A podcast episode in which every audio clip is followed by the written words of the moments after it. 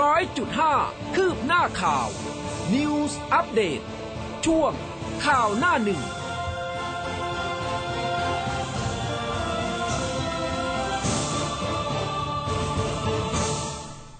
อรุณสวัสดิ์คุณผู้ฟังค่ะ ต้อนรับเข้าสู่ข่าวหน้าหนึ่งนะคะ เช้าพฤหัสบดี 7 ตุลาคม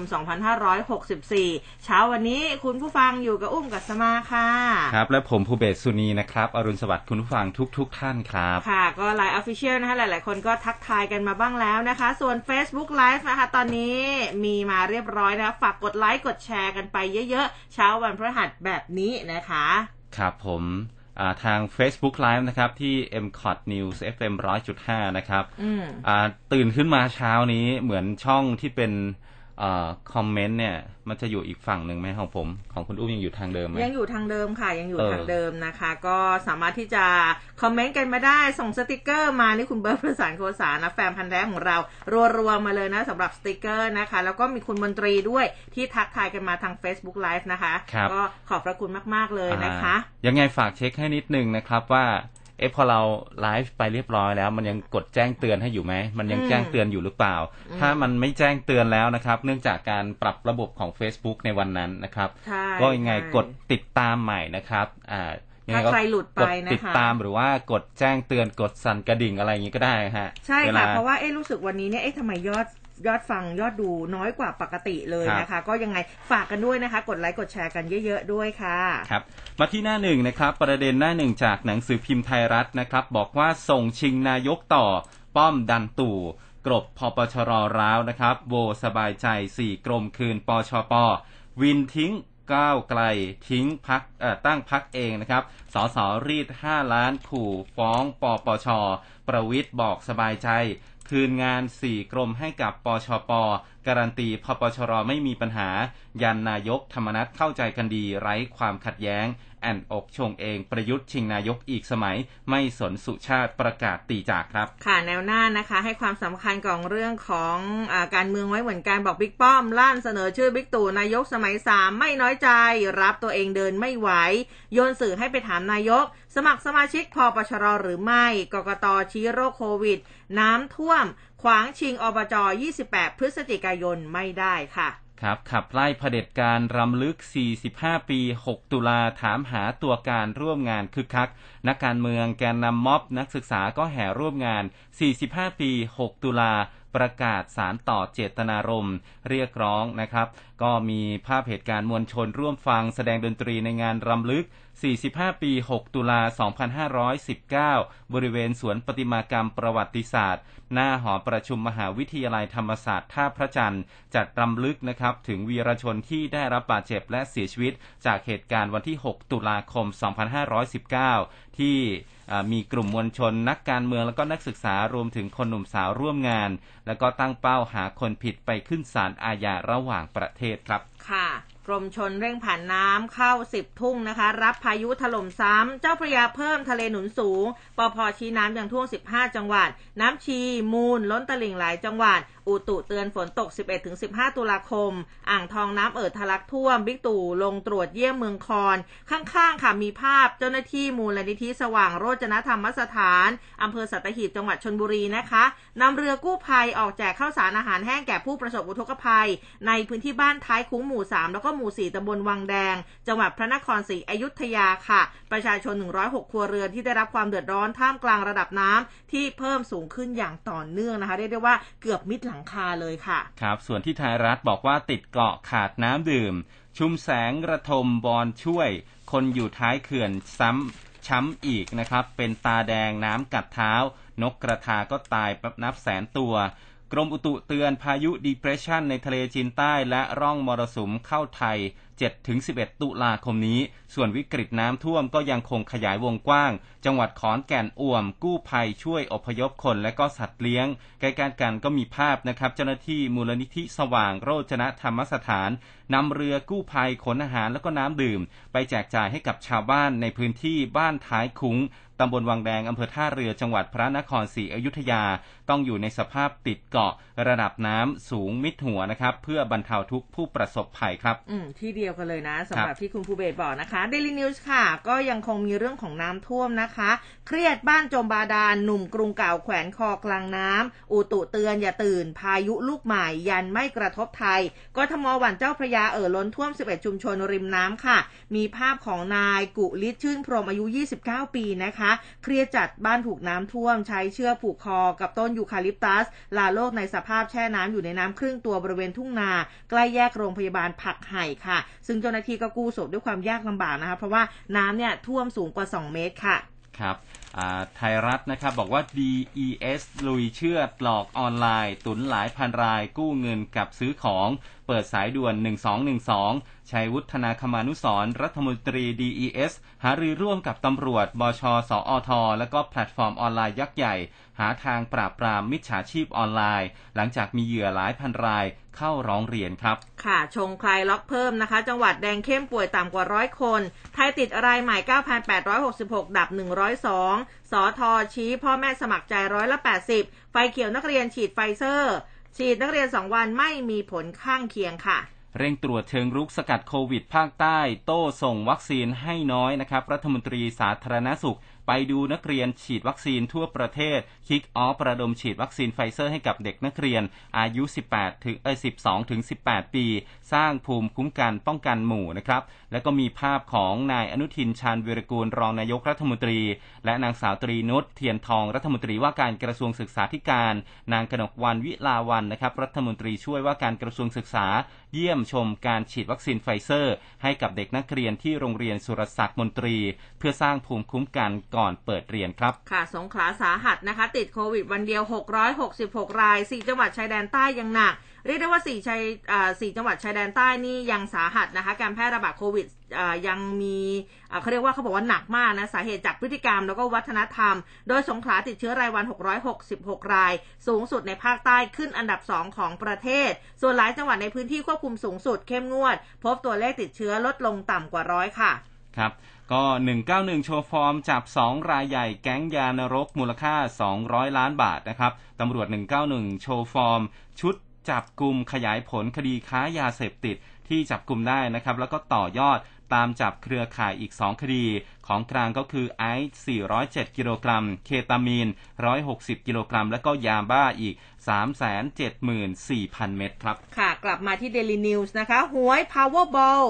แจ็คพอตแตกรับเละ 20,000 ล้านค่ะ ลอตเตอรี่เมืองมะการชาวแคลิฟอร์เนียเฮงนะคะอภิมหาลอตเตอรี่เมืองมะการ Powerball ค่ะแจ็คพอตแตกเฉียด 700 ล้านดอลลาร์นะคะ เอาเครื่องคิดเลขมาคิดสิเท่าไหร่นะคะหรือคิดเป็นเงินไทยกว่า 20,000 ล้านบาทนะโอ้หลังจากที่ผ่านมา 40 งวดติดกันไม่มีใครดวงดีถูกรางวัลเออประเทศไทยนี่ควรมีแบบนี้บ้างไหมเนี่ยลุ้นจังเลยอะครับเออโอ้ยินดีด้วยมากเลยครับอิจฉาฮะเอามาเออเริ่มต้นกันที่รายละเอียดของข่าวกันในวันนี้นะครับ ไปที่สถานการณ์น้ำพาคุณผู้ฟังไปที่ขอนแก่นก่อนนะครับ ผู้สื่อข่าวเขารายงานสถานการณ์น้ำนะครับเมื่อวานนี้มวลน้ำจากแม่น้ำชี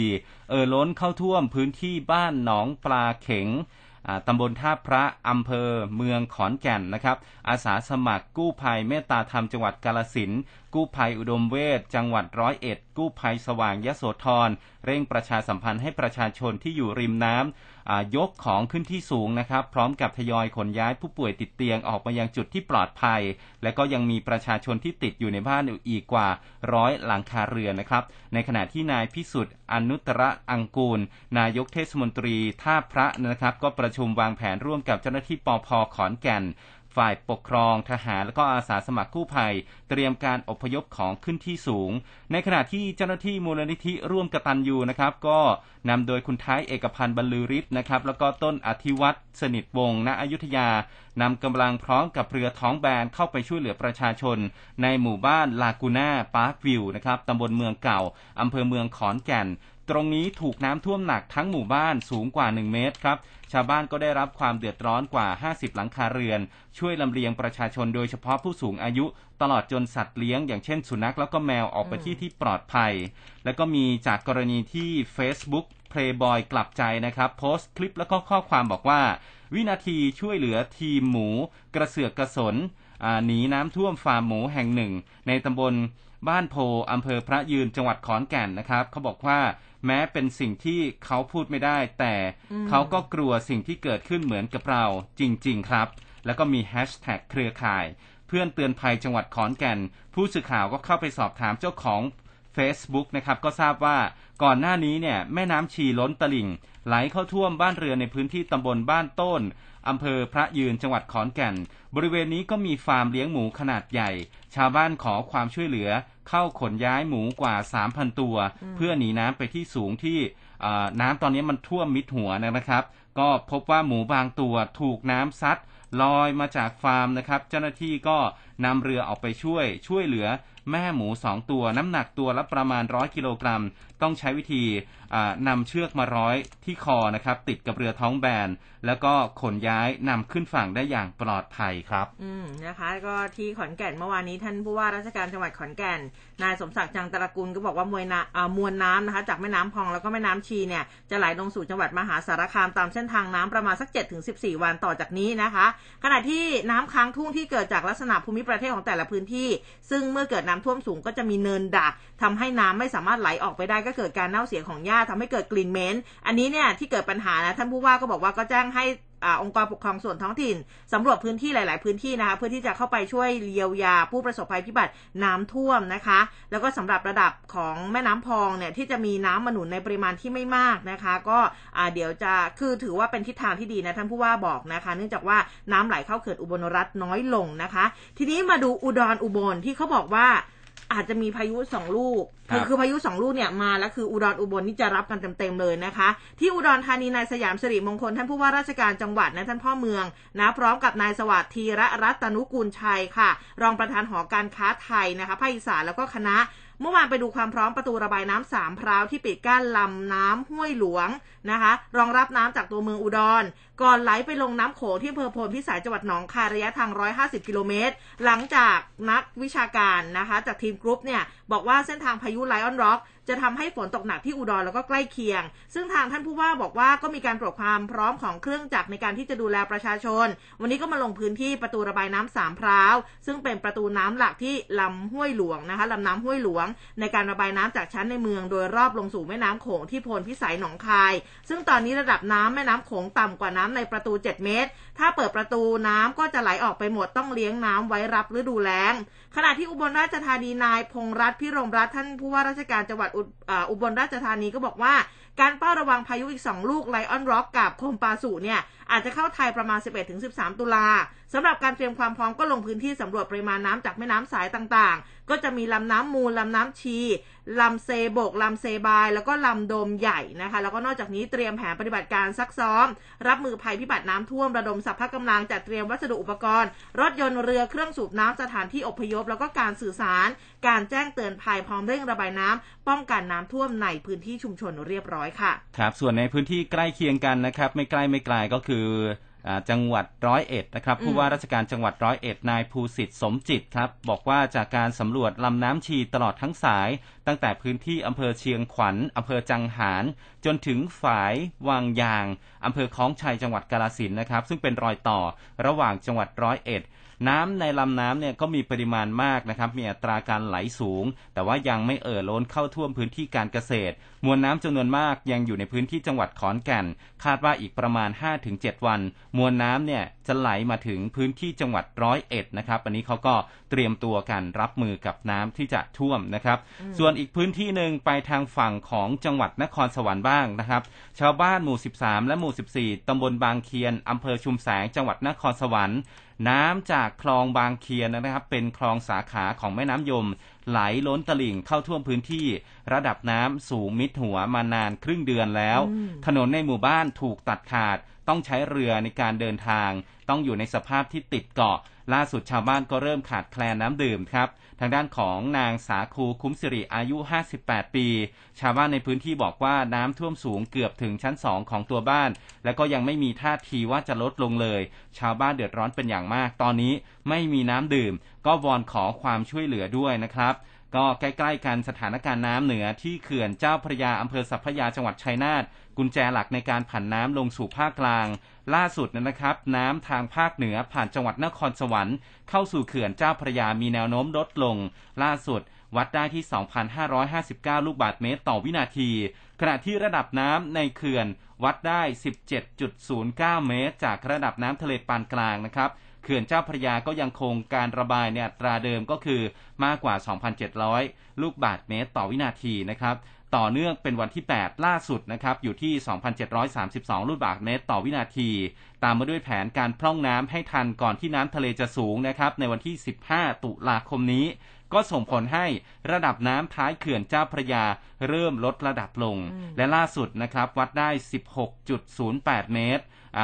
จากระดับน้ำทะเลปานกลาง ลดลงมากกว่า 10 เซนติเมตรในรอบ 6 ชั่วโมงครับ ค่ะ ไปกันที่นนทบุรีกันนะคะ ใกล้ ๆ กันนี่แหละนะรัฐ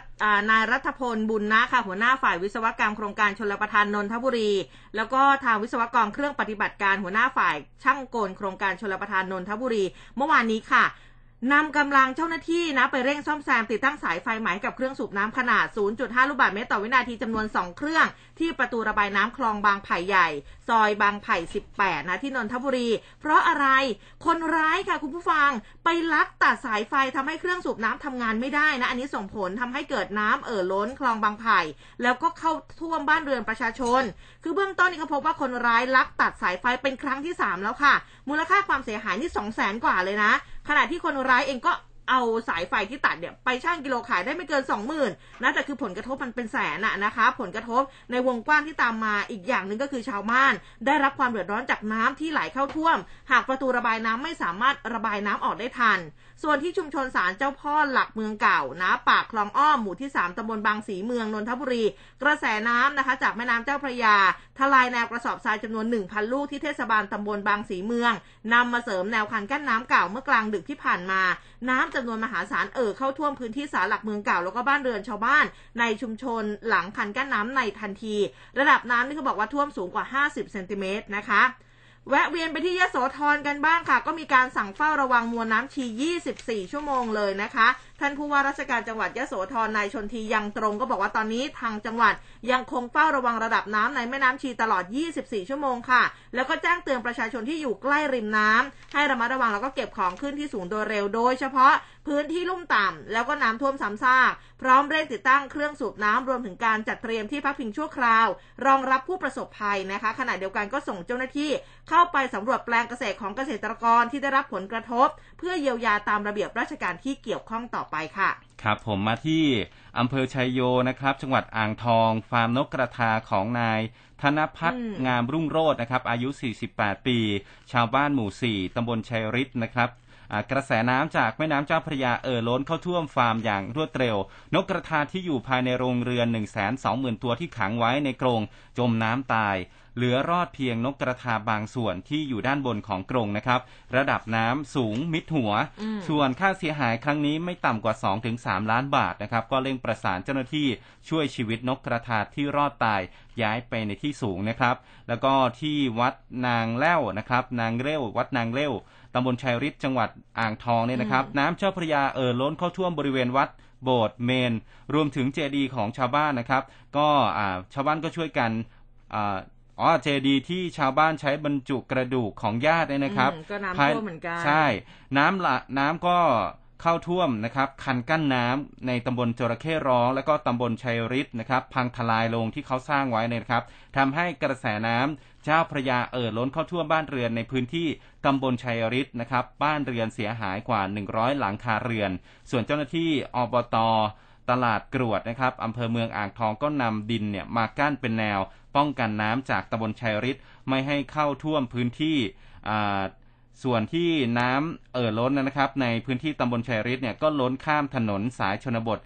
สายอ่างทองชัยโย เจ้าหน้าที่ก็นำรถแบ็คโฮมาตักดินทำแนวคันกั้นน้ำเอาไว้แล้วนะครับ ส่วนสถานการณ์พื้นที่ใกล้เคียงกันนะครับ สถานการณ์น้ำท่วม ในพื้นที่บ้านท้ายคุ้งหมู่ที่ 3ตำบลวังแดงอำเภอท่าเรือจังหวัดพระนครศรีอยุธยา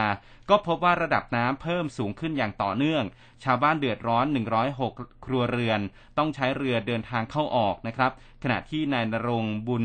บรรเจิดศรีประธานมูลนิธิ สว่างโรจนธรรมสถาน อำเภอสัตหีบจังหวัดชนบุรี ก็ส่งเรือกู้ภัยจำนวนสามลำ พร้อมกับอาสาสมัครนำข้าวสารอาหารแห้งมาแจกจ่ายให้กับชาวบ้านในพื้นที่ เพื่อเป็นการบรรเทาทุกข์นะครับ ขณะนี้น้ำท่วมในพื้นที่อำเภอท่าเรือ ยังถือว่าอยู่ในระดับวิกฤตนะครับ ต้องเฝ้าระวังสถานการณ์กันอย่างต่อเนื่อง เพราะว่าน้ำเนี่ยก็เริ่มเพิ่มสูงขึ้นอย่างต่อเนื่องนะครับ อีกที่หนึ่งนะครับที่น้ำจากเจ้าพระยาท่วม ก็คือพื้นที่วัดพรมนิวาสตำบลท่าวาสุกรีอำเภอพระนครศรีอยุธยานะครับเจ้าหน้าที่เทศบาลพระนครศรีอยุธยาเนี่ยต้องเสริมคันดินป้องกันน้ำนะครับ เนื่องจากว่าชุมชนวัดธรรมนิกายธรรมนิยมนะครับ ตำบลหัวรออำเภอพระนครศรีอยุธยาเนี่ย ชาวบ้านต่างได้รับความเดือดร้อนจากน้ำท่วม ต้องเร่งทำสะพานเพื่อใช้เข้าออกในชุมชน ในขณะที่นายขจรโปร่งฟ้าผู้ช่วยผู้ว่าการการไฟฟ้าส่วนภูมิภาคเขตหนึ่งนะครับ จังหวัดพระนครศรีอยุธยา พร้อมด้วยผู้บริหารและก็พนักงานก็มอบถุงยางชีพ 600 ถุงให้กับชาวบ้านในพื้นที่ตำบลโพ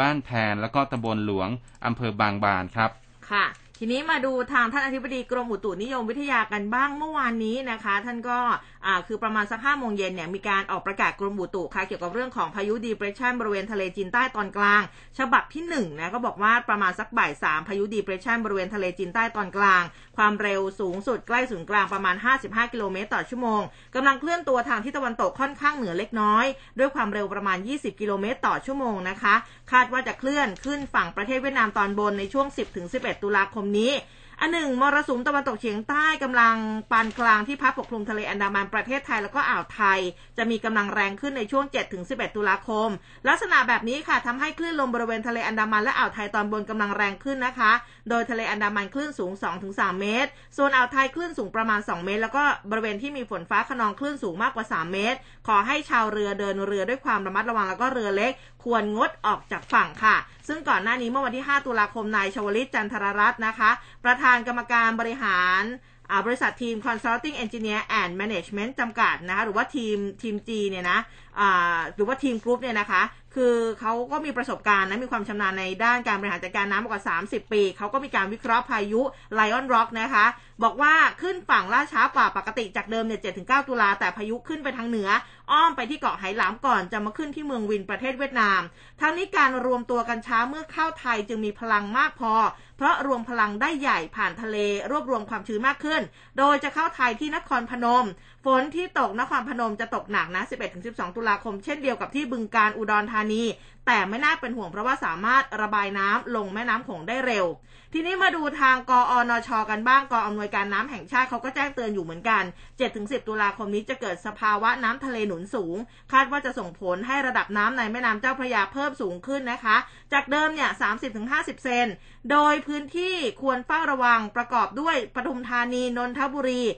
บริเวณพื้นที่ลุ่มต่ำนอกแนวคันกั้นน้ำริมแม่น้ำเจ้าพระยา รวมทั้งกทม บริเวณพื้นที่สองฝั่งแม่น้ำเจ้าพระยา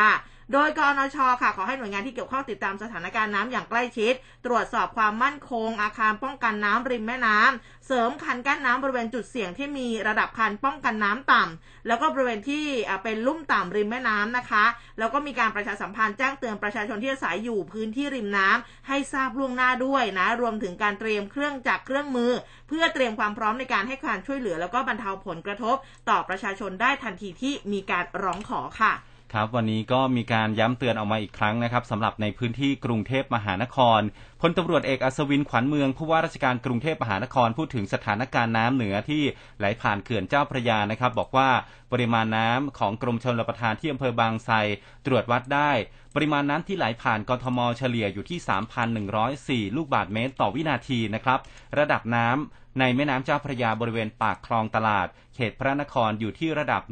1.78 เมตร จากระดับน้ำทะเลปานกลางก็ยังต่ำกว่าระดับคันกั้นน้ำของแม่น้ำเจ้าพระยาในพื้นที่กรุงเทพอยู่ที่ประมาณ 1.22 เมตรนะครับแล้วก็ยังไม่กระทบในพื้นที่กรุงเทพ แต่อย่างไรก็ตามครับ วันนี้ถึง 10 ตุลาคม คาดว่าระดับน้ำในแม่น้ำเจ้าพระยาเพิ่มสูงขึ้นจาก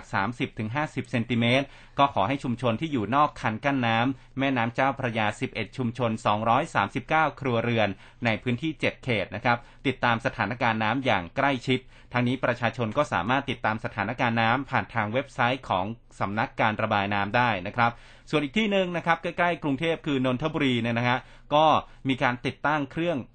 ระบายน้ำนะครับติดตั้งเครื่องสูบน้ำแล้วก็ประตูระบายน้ำคลองบางไผ่ใหญ่เนี่ยนะครับเขาก็อ่าเปิดนะครับอ่าเนื่องจากว่าอ่าอย่างที่คุณอุ้มไปมีคนร้ายไปลักลอบตัดสายไฟใช่ตรงนี้เขาก็ต้องไประวังอ่าน้ำท่วมนะครับ อืม อืมนะ อะไรที่ มันซ้ำเติมกันเนี่ยนะคิดกันได้ยังไงนะคะ นี่คุณนิ่มประเสริฐกุลบอกว่าสวัสดีค่ะปักน้ำฝนยังไม่ตกแต่ฟ้าฉ่ำแดงมากเลยนะคะ แล้วก็คุณดุสิทธ์นะคะ บอกว่าสวัสดีสองท่านครับ เชียงราย อากาศเริ่มเย็นแล้วนะอ๋อเออทางภาคเหนือนะคะ อากาศเป็นอย่างไรกันบ้างบอกกล่าวกันมาได้นะคะ หลายพื้นที่เลยนะก็ คือตอนนี้ลมหนาวมันก็เริ่มมา คือพายุมันก็มาอีกคือทุกอย่างมันเหมือนประเดประดังกันนะคะ ฝนมันอาจจะไปหนักในพื้นที่ใดพื้นที่หนึ่งบ้าง เดี๋ยวยังไงเนี่ยเรามาเคลียร์กันเรื่องนี้นะคะในช่วงของสายฟ้าพยากรณ์กันค่ะอะไปที่เรื่องของวัคซีนกันบ้าง อะอาย้ำขออุ้มย้ำเตือนนิดนึงอะวันนี้วันที่7หยิบมือถือกันให้ดีนะสำหรับ AIS True d t a c นะคะ แล้วก็ NT นะคะ ใครที่มีอายุ 18 ปีขึ้นไปนะ แล้วก็อ่า มีทั้งไม่เคยได้รับเข็ม1ด้วย แล้วก็เข็มกระตุ้นสำหรับผู้ที่เคยรับวัคซีนซิโนแวคเข็ม1เข็ม2ภายในเดือนกรกฎาคมนี้นะวันนี้9โมงเขาเปิดลงทะเบียนนะสำหรับค่ายมือถือทั้ง 4 นะคะ เปิดให้ลงทะเบียนเรียบร้อยแล้วนะคะ แล้วก็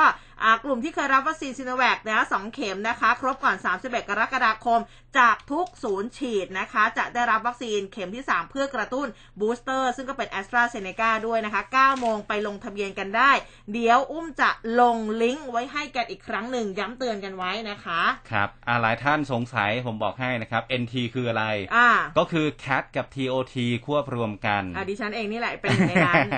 เออก็กลายเป็น NT นะครับอะค่ะอาจจะไม่ค่อยคุ้นอาจชื่จะอไม่ค่อยคุ้นชื่อใช่ ครับผมอ่ามาที่เรื่องของวัคซีนนะฮะคุณผู้ฟัง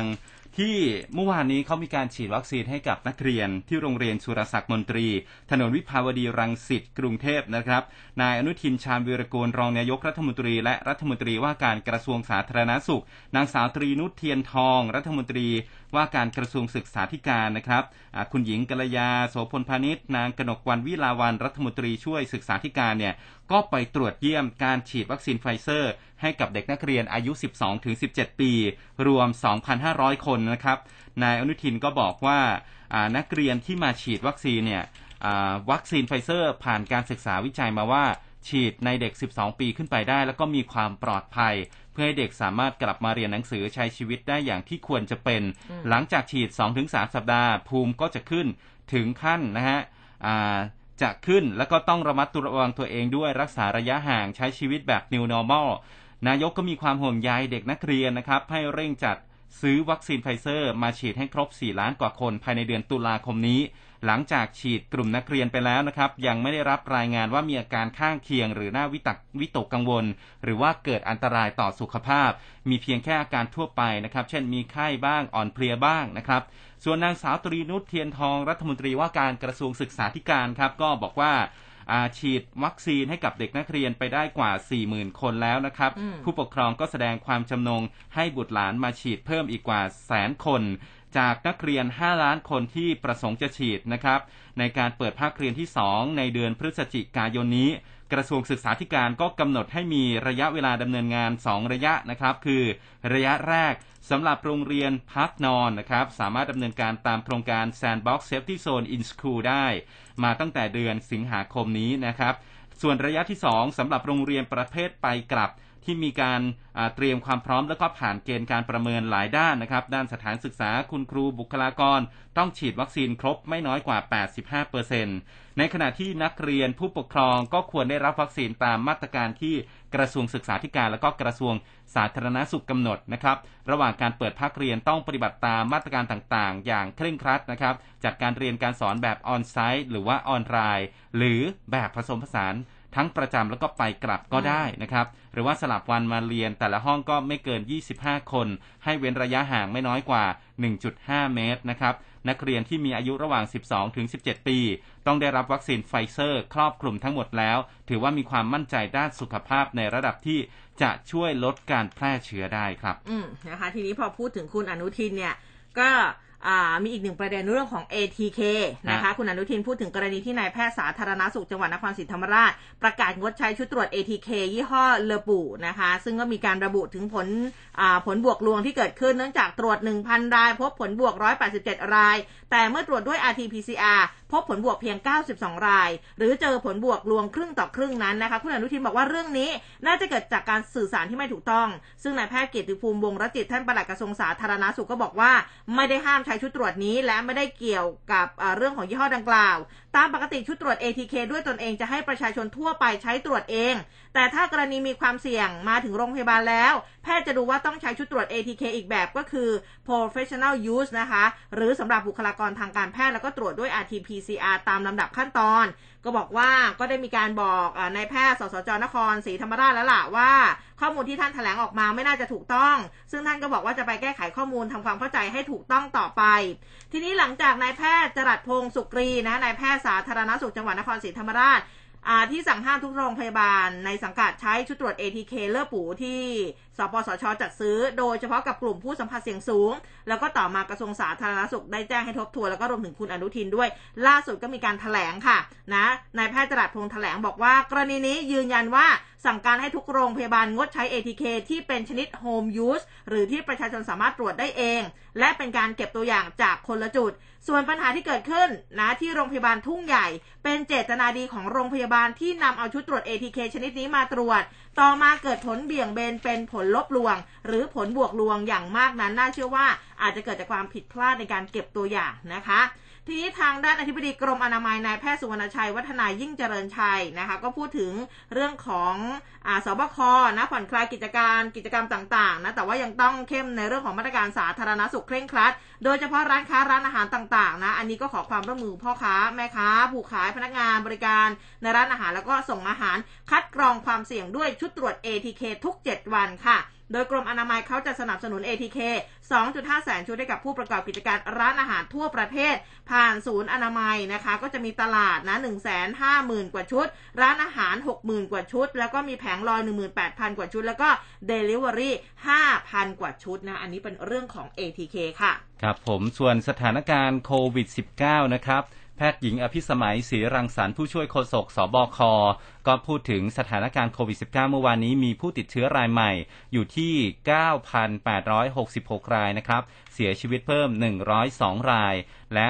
จังหวัดที่มีผู้ติดเชื้อมากที่สุดยังคงเป็นกรุงเทพนะครับ ตามลงมาด้วยสงขลา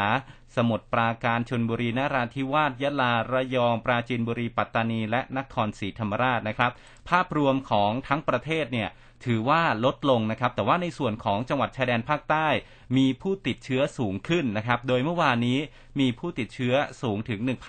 1,922 ราย คิดเป็นร้อยละ 20 ของผู้ติดเชื้อทั้งประเทศนะครับ ที่ประชุมศูนย์ปฏิบัติการสถานการณ์โควิด -19 หรือว่า สปก สบค ผู้บริหารของ 4 จังหวัดชายแดนภาคใต้นะครับ โดยรองนายแพทย์ สสจ สงขลา ระบุว่าการติดเชื้อในพื้นที่ก่อนหน้านี้ 2 สัปดาห์กว่า ผู้ติดเชื้อยังอยู่ที่ประมาณ 200 ราย แต่ว่าวันนี้มีผู้ติดเชื้อ 666 ราย ซึ่งก็เกิดจากพฤติกรรม วัฒนธรรมของประชาชนที่มีการนั่งจิบน้ำชายามเช้า คือไม่สวมหน้ากากอนามัย รวมถึงกิจกรรมศาสนานะครับ ประเพณีทำให้ช่วงนี้ปลัดกระทรวงสาธารณสุขยังอยู่ในพื้นที่เพื่ออำนวยความสะดวกในการควบคุมดูแลโรคนะครับ หลังจากนี้ 4 จังหวัดก็จะมีการประชุมร่วมกัน จะเน้นย้ำ หาผู้ป่วยให้ได้โดยเร็ว เพื่อคัดกรองออกจากชุมชนและครอบครัวนะครับผู้ช่วยโฆษกสบคพูดถึงอีกหนึ่งปัจจัย ที่จะช่วยในการควบคุมโรคก็คือการฉีดวัคซีนให้กับประชาชนกลุ่มเสี่ยง ซึ่งจะมีการระดมนะครับเดินเท้าฉีดในชุมชน แต่มีประชาชนให้ข้อมูลกลับมานะครับ บอกว่าการไม่มีข้อมูลไม่ครบในทั่วในชุมชนเนี่ยนะครับทำให้เกิดการลังเลไม่กล้าฉีดวัคซีน ซึ่งล่าสุดนะครับนายอาสิทธิ์ พิทักษ์คุมพลจุฬาราชมนตรีนะครับ ก็กรุณาแจ้งกับประชาชนว่าการฉีดวัคซีนสามารถฉีดได้เพื่อให้ประชาชนได้มั่นใจนะครับ ส่วนสำหรับการเกิดคลัสเตอร์ใหม่ ๆ ที่เกิดขึ้น เมื่อวานนี้นะครับในพื้นที่กรุงเทพปริมณฑลพบว่า มีคลัสเตอร์บุคลากรทางการแพทย์นะครับ ก็เน้นย้ำประชาชนที่ไปโรงพยาบาลเนื่องจากมีไข้ มีอาการทางเดินหายใจ ต้องแจ้งข้อมูลกับคุณหมอพยาบาลนะครับ ให้ทราบ มีการตรวจไข้ตรวจโควิดทุกราย นอกจากนี้ก็ยังพบคลัสเตอร์ในอีกหลาย ๆ จังหวัดนะครับ แล้วก็ทางทางภาคใต้เนี่ยก็จะเน้นย้ำเป็นพิเศษนะครับมีถึงเรื่องของ ประวัติของคนไข้ที่เสียชีวิตด้วยนะครับ ที่คุณหมอเบิร์ตพูดถึงเนี่ยก็พูดถึงว่าข้อมูลของคนไข้ที่เสียชีวิตนะครับ มีประวัติการสูบบุหรี่ และก็สมาพันธ์เครือข่ายแห่งชาติ เพื่อสังคมไทยปลอดบุหรี่ ได้ออกแถลงการเน้นย้ำว่าบุหรี่ และก็บุหรี่ไฟฟ้าถือว่ามีอันตรายทำให้พยาธิสภาพของปอดนะครับ ผิดปกติ ประชาชนที่ติดเชื้อโควิด -19 สามารถเกิดอาการปอดอักเสบปอดบวม ระบบทางเดินหายใจล้มเหลวได้อย่างรวดเร็ว แล้วก็ถึงแก่ชีวิตได้นะครับค่ะนี้ที่หมอเบิร์ตแถลงนะเมื่อวานครับ ค่ะ ทีนี้มาดูเรื่องของโมนูพิราเวียกันบ้างนะคะเขาพาดหัวไว้บอกว่าตัวเปลี่ยนเกมยารักษาโควิด รายงานข่าวแจ้งค่ะนายแพทย์มนูนลีชเวงวงหรือว่าคุณหมอมนูนนะผู้เชี่ยวชาญด้านระบบทางเดินหายใจ โรงพยาบาลวิชัยยุทธค่ะท่านพูดถึงยาโมนูพิราเวียนะคะ ที่จะมาเป็นตัวเปลี่ยนเกมในการรักษาโควิด -19 เนื่องจากว่ามีประสิทธิภาพกว่าฟาวิพิราเวียค่ะ คุณหมอโพสต์ไว้นะบอกว่ามีการเปรียบเทียบประสิทธิภาพยาฟาวิพิราเวียกับยาโมนูพิราเวียค่ะบอกว่าฟาวิพิราเวียมีประสิทธิภาพช่วยให้อาการดีขึ้น ลดความรุนแรงของโรค ลดจำนวนไวรัสในร่างกาย ลดการใช้ออกซิเจนได้แต่ช่วยได้น้อย ไม่มีนัยสำคัญทางสถิติ และฟาวิพิราเวียไม่ช่วยลดการเสียชีวิตในคนไข้โรคโควิด -19 ญี่ปุ่นเป็นประเทศที่คิดค้นฟาวิพิราเวียรวมทั้งหลายประเทศ ไม่รับรองให้ใช้ยาตัวนี้ในการรักษาโควิด -19 ด้วยเหตุผลให้ยากับไม่ให้ยา ผลการรักษาต่างกันน้อยมาก และยังได้ผลข้างเคียงจากยา ส่วนโมนูพิราเวียสามารถลดความเสี่ยงที่จะเข้านอนโรงพยาบาลได้ถึง 50%ผู้ติดเชื้อโควิด -19 ที่ได้รับโมนูพิราเวียไม่มีใครเสียชีวิตเลย ในขณะที่คนที่ได้รับยาหลอกกลับมีผู้เสียชีวิต 8 ราย จากจำนวนทั้งหมด 775 ราย มีผลข้างเคียงไม่ต่างจากยาหลอก ยานี้กำลังได้รับรองให้ใช้ในกรณีฉุกเฉินจากทาง FDA หรือว่าองค์การอาหารและยาสหรัฐอเมริกานะคะ ซึ่งคุณหมอมนูนก็บอกว่าในอนาคตอันใกล้ เมื่อเรามีอาการสงสัยติดเชื้อไวรัสโควิด รีบตรวจด้วยวิธี ATK ใช้ชุดตรวจเร็วด้วยตัวเอง เมื่อได้ผลบวกรีบปรึกษาแพทย์เพื่อตรวจยืนยันด้วยการตรวจหาสารรหัสพันธุกรรมหรือว่า RT-PCR ถ้ายืนยันบวกจริง ให้รีบรับประทาน ยาโมนูพิราเบีย 4 แคปซูลวันละ 2 ครั้ง โดยเริ่มกินที่บ้านต่อเนื่อง 5 วัน คือทั้งหมดเนี่ย40 แคปซูลนะคะ ต้องรีบกินเร็วภายใน 5 วัน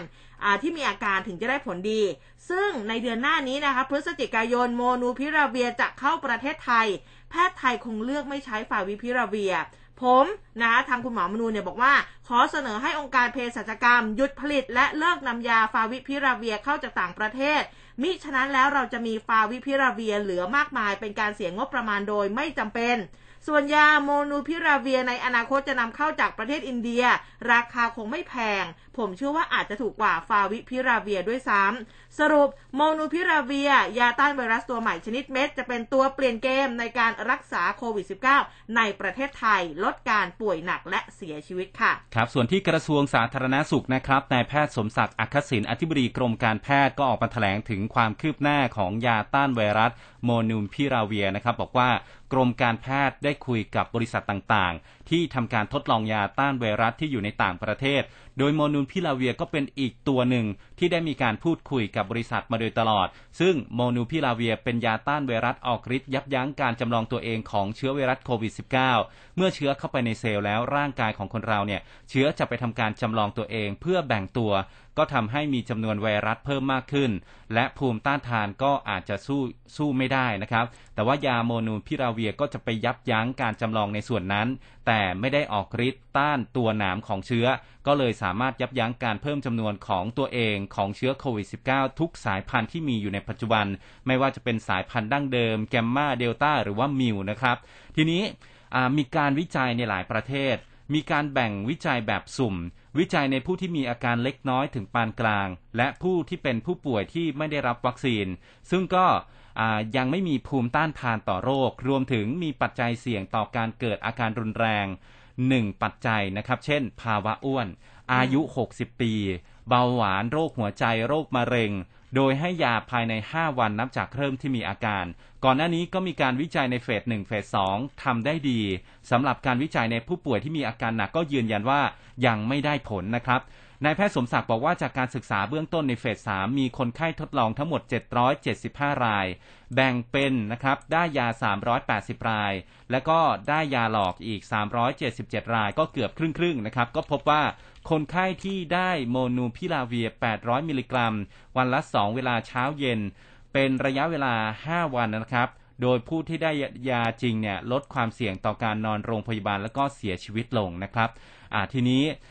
บริษัทที่ผลิตยาโมนูพิราเวียก็คือบริษัทเมอร์กที่อยู่ที่สหรัฐดำเนินการยื่นขอใบรับรอง ยาโมนูพิราเวียจาก FDA ของสหรัฐนะครับ ให้ใช้เป็นกรณีฉุกเฉิน ถ้าแผนนี้ได้รับการขึ้นทะเบียน จะเป็นยาต้านโควิด -19 ชนิดเม็ดตัวแรกที่ได้รับการรับรองจากออยของสหรัฐ และเมอร์สเนี่ยก็ตั้งเป้าว่าจะผลิตยาให้สำหรับผู้ป่วย 10 ล้านคนภายในสิ้นปีนี้ โดยเมอร์สนะครับเขาก็มีแผนที่จะผลิตในหลายประเทศทุกภูมิภาคของโลก สาเหตุก็เพราะว่าวงการยาและก็วัคซีนพยายามหาบริษัทต่างชาติ เข้าร่วมการผลิต และจำหน่ายเป็นรูปแบบคิดตามราคารายได้ของประเทศที่เขาจะขายนะครับ อันนี้อธิบดีกรมการแพทย์บอกอีกนะครับว่าทางอ่า MSD อันนี้เป็นบริษัทลูกของเมอร์สที่อยู่ในประเทศไทย เขาก็มีการหารือกับกรมการแพทย์มาตั้งแต่ต้นเดือนกรกฎาคมแล้วนะครับ เราก็มีข้อตกลงว่าต้องไม่เปิดเผยนะฮะเป็นความลับนะครับ กับเพราะว่าบริษัทยานั้นทำธุรกิจอะไรที่เป็นความลับก็ยังไม่อยากจะเปิดเผย จนกว่าจะเซ็นสัญญาสิ้นสุดลงนะครับ ทั้งนี้ก็ได้เซ็นสัญญากับบริษัท MSD และก็ดูข้อมูลการวิจัยซึ่งดีมาก อย่างไรก็ตามถ้ามีผลเบื้องต้นนะครับ เราจะสั่งจองเอาไว้ในเดือนอ โดยในเดือนกรกฎาคมถึงสิงหาคมเราก็ได้มีการพูดคุยด้วยวาจา ขอสั่งจองไว้ก่อนจำนวนหนึ่ง ทั้งนี้เขาอาจจะขึ้นทะเบียนกับออยของสหรัฐในเดือนพฤศจิกายน เราได้หารือแล้วก็ร่างสัญญาซื้อขายเสร็จเมื่อวันที่ 5 ตุลาคมที่ผ่านมา โดยจะมีกระบวนการตามกฎหมายต่อไป พอขึ้นทะเบียนกับออยสหรัฐปุ๊บนะครับก็จะมีการขึ้นทะเบียนกับออยไทยต่อไป คุณหมอคาดการนะครับว่า ขึ้นทะเบียนกับ FDA ในเดือนตุลาคม หลังจากนั้นเดือนพฤศจิกายนมาขึ้นทะเบียนกับออยไทย เดือนธันวาคมของน่าจะมา แต่เมื่อเช้าของเมื่อวานนี้ได้มีการพูดคุยกับบริษัทไม่แน่ใจว่าจะเป็นเดือนธันวาคมหรือมกราคม แต่ช้านะครับอย่างช้าเนี่ยก็จะประมาณนี้ ในการที่เราจะได้โมนูพิราเวียเข้ามาในสต็อก แล้วก็เตรียมการเอาไว้ใช้ และถ้าขึ้นทะเบียนในประเทศก็มองแบบมีความหวังนะครับ อาจจะเป็นปลายเดือนพฤศจิกายน และของน่าจะมาช่วงเดือนธันวาคม แต่ก็ช้ากว่านี้ไม่ได้ แล้วก็อาจจะเลื่อนไปอีกเดือน ก็ก็ไม่น่าจะควรนะครับ อันนี้อธิบดีกรมการแพทย์บอกมานะครับ อันนี้ความคืบหน้าที่เราจะซื้อโมนูพิลาเวียเนาะะถ้าได้อย่างเร็วสุด ธันวานะครับ ค่ะ ก็แต่ว่าบางประเทศนี้เขาก็ไปต่อไม่รอแล้วนะ อย่างออสเตรเลียนี่เขาก็สั่งซื้อโมนูพิราเวียไปเรียบร้อยแล้วนะคะ ก็อะก็ค่อยๆ ทยอยกันไปนะคะ ทีนี้มาดูเรื่องของเศรษฐกิจกันบ้างค่ะ เทศกาลกินเจนะคะ ก็เมื่อวานนี้เป็นวันแรกนะสำหรับเทศกาลกินเจนะ แบบว่าจริงจังนะ เพราะว่าวันที่5ก็คือล้างท้องกันไปแล้ว ราคาผักช่วงกินเจ ในจังหวัดตราดเอามาเช็คกันสักนิดหนึ่งนะคะ ผักชีขึ้นใช่เขาบอกว่าแพงขึ้น แม้ว่าไม่ไม่เกี่ยวกับเจนะคะคือจากการสำรวจราคาผักในช่วงเทศกาลกินเจที่ตลาดสดเทศบาลเมืองตราด อันนี้พบว่าราคาผักส่วนใหญ่ ราคายังคงเดิม ผักที่ไม่เกี่ยวกับการกินเจมากนักอย่างผักจี้ฝอย ขึ้นช่ายนิทยานสูงมากเลยนะคะเขาไปสำรวจแล้วก็ไปสัมภาษณ์แม่ค้าผักสดค่ะนางประจวบมณีเพชรนะคะ ที่ตลาดที่เมืองตราดเนี่ย เขาก็พูดถึงราคาผักสดบอกว่าช่วงนี้ราคาผักสดบางตัวราคาสูงขึ้นนะ เนื่องจากว่าแหล่งปลูกผักหลายแห่งที่นำส่งต่างจังหวัดเนี่ยได้รับผลกระทบจากปัญหาน้ำท่วม ผลผลิตก็ได้รับความเสียหายแล้วก็ส่วนหนึ่งเน่าเสียระหว่างการนำส่งด้วย โดยราคาผักช่วงกินเจอย่างหัวไชเท้านะคะ ราคาปกติกิโลกรัมละไม่ถึง 30ผักคะน้าที่สูงขึ้นจาก 30 เป็น 40นะเป็นราคากิโลกรัมละ 60 เลยนะคะ ส่วนผักบุ้งจีนราคาก็สูงเช่นกันนะคะ กิโลกรัมละ 60 มะนาวนี่ลูกละ 3 บาทถึง 4 บาท พริกขี้หนูกิโลกรัมละ 150 ส่วนราคาผักที่ปรับสูงขึ้นมากที่สุดก็คือผักชี เรามาปลูกผักชีกันนะ ราคากิโลกรัมละ 250 นะคะ เช่นเดียวกับขึ้นช่ายนะ ราคากิโลกรัมละ 200 ซึ่งปรับราคาสูงขึ้นกับเท่าตัว นอกจากนั้นผักชนิดอื่นช่วงเทศกาลกินเจนั้นก็ยังมีราคาที่ปกตินะคะ แล้วก็หลายพื้นที่เนี่ยที่จัดเทศกาลกินเจอย่างทางภาคใต้เนี่ยนะคะ คือเขาก็ยังจัดอยู่แต่ว่าด้วยมาตรการคุมโควิด เนี่ยอ่าพิธีการอาจจะน้อยลงอืมนะคะ แล้วก็คนอาจจะบางตาลงนะคะ อย่างม้าทรงอะไรแบบนี้ก็คือแบบว่าจะต้องคัดเลือกคือ สมมติว่าปกติมีสิบก็อาจจะเหลือแค่ห้านะคะ หลายพื้นที่เลยนะ ตอนนี้แล้วก็เทศกาลกินเจในหลายจังหวัดก็ก็เป็นไปด้วยความเงียบเหงานะไม่คือคักเท่าไหร่นะคะ ครับอะคุณพูดถึงเมล็ดผักชีเมื่อกี้เนี่ยฮะค่ะ ก็ปลูกได้เลยนะ ปลูกได้ค่ะ แต่ดิฉันว่ามันยากมากค่ะ ไม่ดิฉันเอาเมล็ดยากจากคุณไป เป็นเดือนเลยกว่าจะขึ้นนะคือไม่รู้ว่าอะไรยังไงหรือว่าปลูกผิดนะ แต่ว่าเออ พอเป็นผักบุ้งปุ๊บเนี่ยโรยไปปล่อยปล่อยมันไปโอ้โหขึ้นแบบยุบยากยุบยากเอามาทำอาหารได้หลายมื้อเลยแต่ผักชีมันยากมากจริง อะอาจจะต้องแช่น้ำก่อนหรือเปล่า ๆ ใครมีทริคนะบอกอุ้มหน่อยปลูกผักปลูกชีผักยังไง ชี เออให้คือมันให้ไม่ยากเลย ได้ผมเนี่ยเอาไปหว่านแล้วก็รดน้ำรดน้ำเช้าเย็นเช้าเย็นมันก็ขึ้นนะฮะเออทำไมแต่ว่าทำไม เอาเมล็ดให้เพื่อนในที่ออฟฟิศเนี่ย ไม่มีใครได้ปลูกขึ้นเลยทำไมเออก็ไม่เข้าใจเหมือนกันนะคะแต่ว่าอย่างผักบุ้งเนี่ยก็ โปรยๆไปเหมือนผักชีของคุณภูเบศอะอืมเออก็ขึ้นมันมาก็ขึ้นกินได้ตั้งหลายรอบเนี่ยเออนะครับเอออ่อะปลูกกินนะช่วงนี้ เม็ดผักชีที่เราใช้ทำอาหารนี่แหละไปซื้อตามห้างเนี่ยนะครับอืมก็ใช้ได้ครัแต่บเขาคุณบอกฟัมันงจะมีวิธีเหมือนกันนะคือ ให้อ่าทุบๆก่อนนิดนึงให้มันแตกมันก็จะขึ้นง่าย อันนี้แบบดิฉันก็พยายามหาสารพัดวิธีเหมือนกัน ให้มันขึ้นนะคะ ก็เป็นเดือนเลยค่ะกว่าจะขึ้นใช้คำว่าเป็นเดือนก็นะยังอุตส่าห์ขึ้นให้พอขึ้นปุ๊บเนี่ยดีใจน้ำตาจะไหลขึ้นแล้วหลังจากโรยไปนานอะในช่วงนี้เทศกาลกินเจนะครับ คุณผู้ฟังทางด้านของอากรมอนามัยนะครับอธิบดีกรมอนามัยนายแพทย์สุวรรณชัย วัฒนายิ่งเจริญชัย ก็อ่าพูดถึงเรื่องของการกินเจเนี่ยให้ยึดหลัก5ลอนะครับค่ะคือเลือกอืมล้างผักอืมล้างมือเลี่ยงแล้วก็ลดนะครับเพื่อสุขภาพดีนะครับ อย่างเลือกของเลือกก็คือเลือกวัตถุดิบที่ใช้ในการปรุงนะครับอ่า ต้องเป็นอาหารที่สะอาดปลอดภัยนะครับอืมเลือกกินเจในร้านอาหารที่สะอาดผ่านมาตรฐาน สะอาดรสชาติอร่อย อันนี้ก็จะช่วยเราได้ระดับหนึ่งนะครับสองคือ ล้างผักผลไม้ให้สะอาดก่อนกิน หรือว่าหรือว่าก่อนที่จะนำมาปรุงอาหาร ก็ ล้างาสารพิษออกไปด้วยนะครับ อาจจะล้างด้วยผงฟูหรือว่าเบรกกิ้งโซดาอันนี้จะช่วยลดสารพิษได้ถึง 90-95%นะครับ หรือจะล้างด้วยน้ำส้มสายชู อันนี้จะช่วยลดสารพิษ ได้นะครับถึงร้อยละ 60 ถึง 84 นะครับเปอร์เซ็นต์นะครับอ่าอืมร้อยละ 84 นะครับแล้วก็ยังสามารถล้างไข่พยาธิได้ด้วยนะอืมคือระวังกินผักสดเนี่ยต้องระวังนิดนึงเรื่องของไข่พยาธิบางทีไม่มีหรอกสารอ่าต่างๆอ่าแต่อาจจะว่าอาจจะมีพยาธินะครับอันนี้อืมล้างด้วยน้ำส้มสายชูนะครับต่อไปก็คือเรื่องของการล้างมือนะฮะล้างมือด้วยสบู่หรือว่าน้ำผู้ปรุงอาหารเชฟอืมพ่อครัวค่ะแม่ครัวนะครับ หรือว่าเราอ่าไปทำงานอยู่ที่อ่า ในครัวเนี่ยก็ต้องล้างให้สะอาดเพื่อสุขภาพอนามัยของเราด้วย แล้วก็สี่ครับหลีกเลี่ยงอาหารที่มีแป้งแล้วก็ไขมันมากนะครับอ่าประกอบด้วยพวกธัญพืชถั่วงาเต้าหู้เนี่ยอาจจะทำให้อ่าขาดโปรตีนแล้วก็ธาตุเหล็กได้ ควรเลือกพืชที่ทดแทนโปรตีนได้ อย่างเช่นอ่าถั่วเมล็ดแห้งนะครับอ่าอันนี้ก็โปรตีนเกษตรนะคเห็รัดบเห็ดน่าจะได้อยู่อ่าผักอืมใบเขียวเข้มนะครับ อันนี้จะมีธาตุเหล็กสูงด้วยอืมอะคุณหมอแนะนำบอกว่า ควรเลือกผักผลไม้หลายสีเพื่อให้ได้วิตามินแร่ธาตุที่ครบตามที่ร่างกายต้องการ และสุดท้ายคือลดครับลดหวานมันเค็มค่ะอะแล้วก็เสริมโปรตีนจากถั่ว อันนี้การปรุงอาหารเจ ที่ดียังต้องเน้นกินอาหารครบ5หมู่นะครับ แล้วก็ไม่เค็มไม่หวานไม่มันมากเกินไปครับอืมเรื่องของผักใบเขียวที่ฉันไม่ขาดแน่นอนที่บ้านปลูกเองอ่าปลูกปลูกเองแหมกินเองนะคะ ขายด้วยนะครับได้ข่าวว่าขายขายขายที่ห้าสิบาทเนี่ยขายคนกันเองแถวๆนี้อะนะคะอะคุณวราพรนะบอกว่าทักทายไปแล้วนะคะปักเกร็ดฟ้าแลบตั้งแต่เที่ยงคืน ตื่นมาตอนนี้ยังแลบอยู่เลย แต่ว่าฝนยังไม่ตกนะคะ ก็เดี๋ยวยังไงเนี่ยสายฟ้าพยากรณ์นะคะ น่าจะมาติดตามเพราะว่าฮะมีประกาศออกมาเมื่อช่วงตีสี่ด้วยเดี๋ยวมาติดตามกันในอ่าช่วงต่อไปนี่แหละนะคะ แต่ว่าตอนนี้ไปพักกันแป๊บหนึ่งกลับมาค่ะครับร้อยจุดห้าคืบหน้าข่าว News อัปเดตช่วงข่าวหน้าหนึ่ง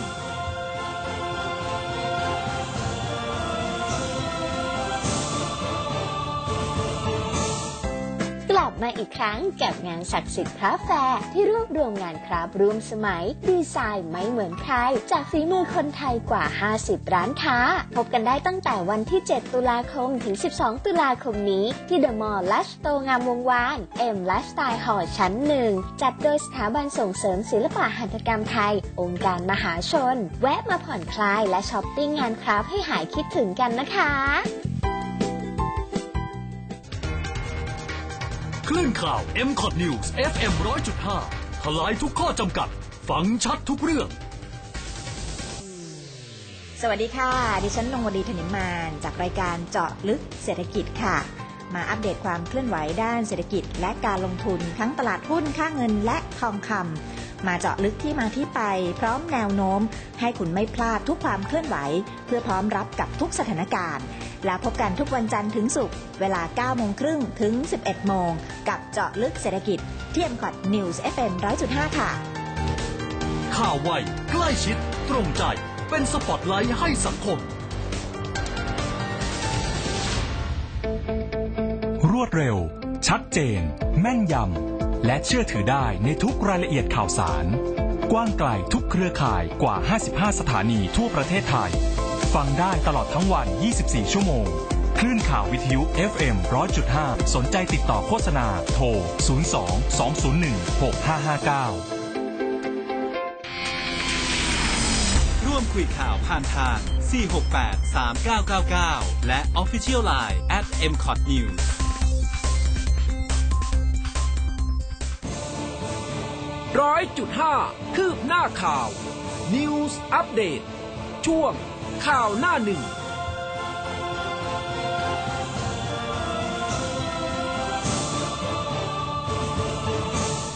เอาละค่ะ เข้าสู่ช่วงสุดท้ายของรายการนะคะ ไปพูดคุยกับคุณชัยชาญสิทธิวรานันท์หัวหน้าเวรพยากรณ์อากาศกรมอุตุนิยมวิทยาในช่วงสายฟ้าพยากรณ์ค่ะ สายฟ้าพยากรณ์ โดยกรมอุตุนิยมวิทยา สวัสสวัสดีดีครัค่ะบครับผมสวัสดีครับค่ะคุณชัยชาญคะ เมื่อตอนตีสี่เห็นว่ามีประกาศฉบับที่สามออกมาแล้วใช่ไหมคะอ่าใช่ครับผมครารัยบละเอียดเป็นอย่างไรบ้างคะก็จะเป็นการแจ้งเตือนในเรื่องของตำแหน่งของพายุนะครับผมอืมพายุดิวิชันยังอยู่ในทะเลจีนใต้ ตอนกลางของเราอยู่นะครับ ก็ ยังมีการเคลื่อนตัวมาทางทิศตะวันตกพันทางเหนือเล็กน้อยนะครับ โดยความเร็วประมาณสัก สิบกิโลเมตรต่อชั่วโมงได้นะครับเคลื่อนตัวมาทีละหน่อยทีละหน่อยอยู่นะตอนนี้นะครับ ผมนะฮะก็มีแนวโน้มว่าจะเคลื่อนขึ้นฝั่งทางด้านประเทศเวียดนามตอนบนน่าจะช่วงประมาณวันที่สิบถึงสิบเอ็ดนี้นะครับผมนะครับอืมซึ่งณปัจจุบันเนี่ยผลกระทบที่ต่อบ้านเราจริง ๆ ก็จะเป็นในเรื่องของระบบการไหลเวียนอาของพายุตัวนี้มากกว่าค่ะนะครับผมนะฮะซึ่งก็จะมีในเรื่องของฝนที่ตกแล้วก็ อ่าไม่ใช่ มันจะเป็นลักษณะที่ว่ามรสุมที่พัดปกคลุมเนี่ยเมื่อพายุมัน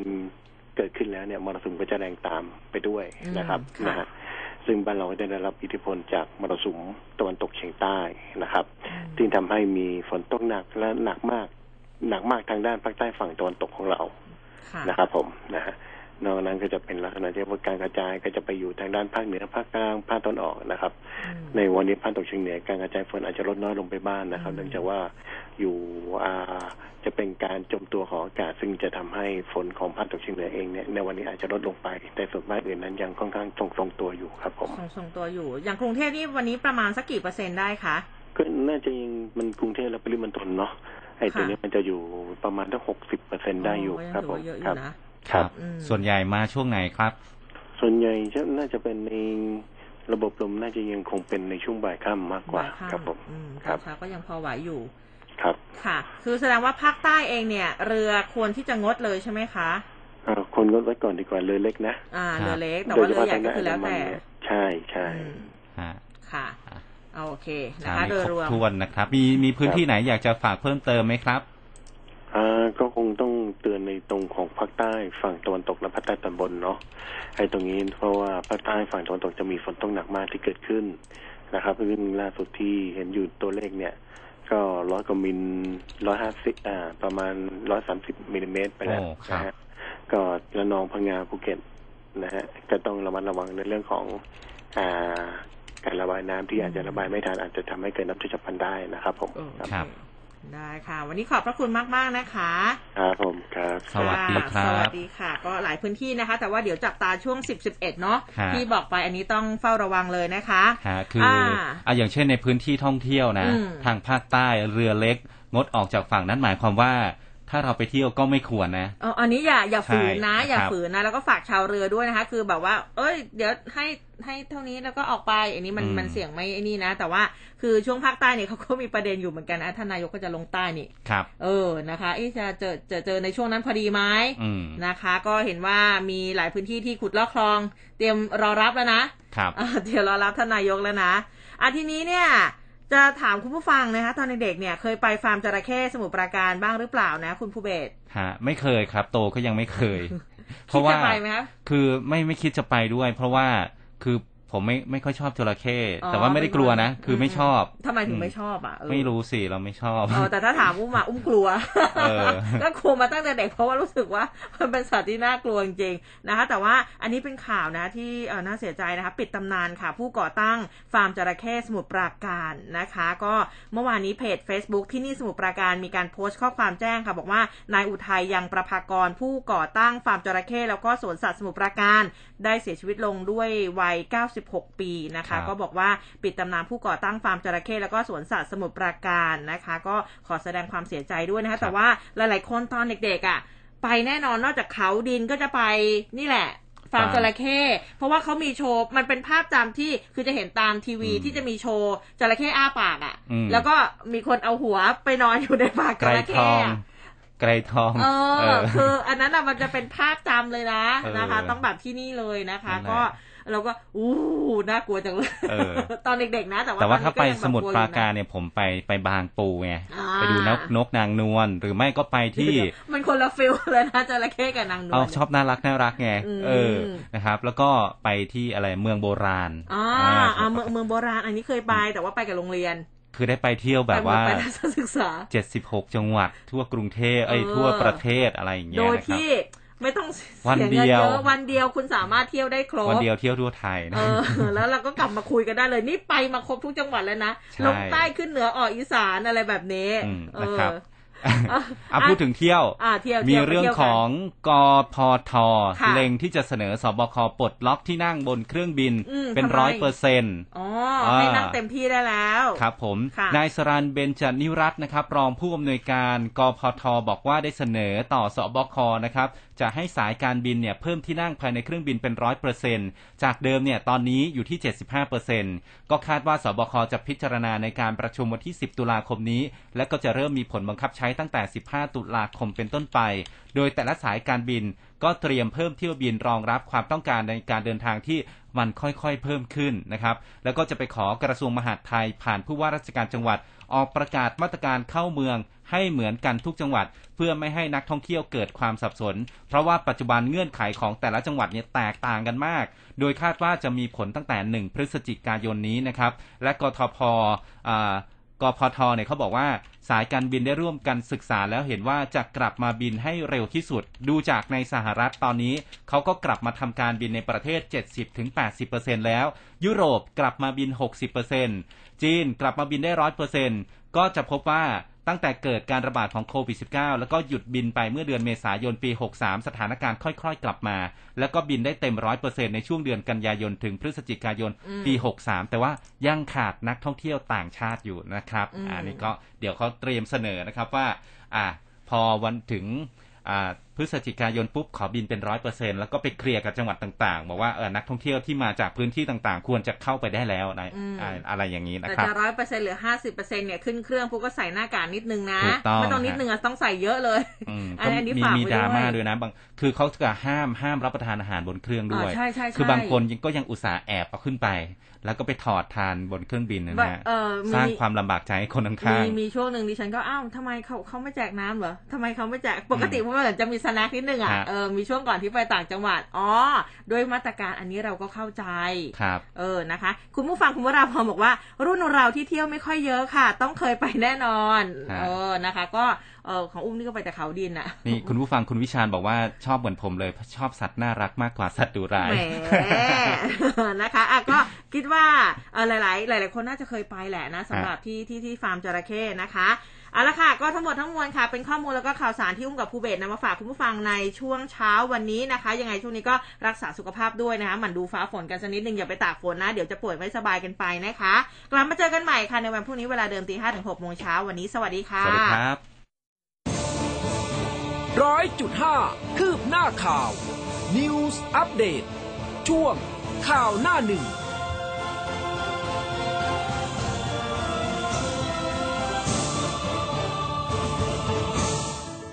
ในช่วงเวลาที่เราทุกคนต่างต่อสู้ในสมรภูมิโควิด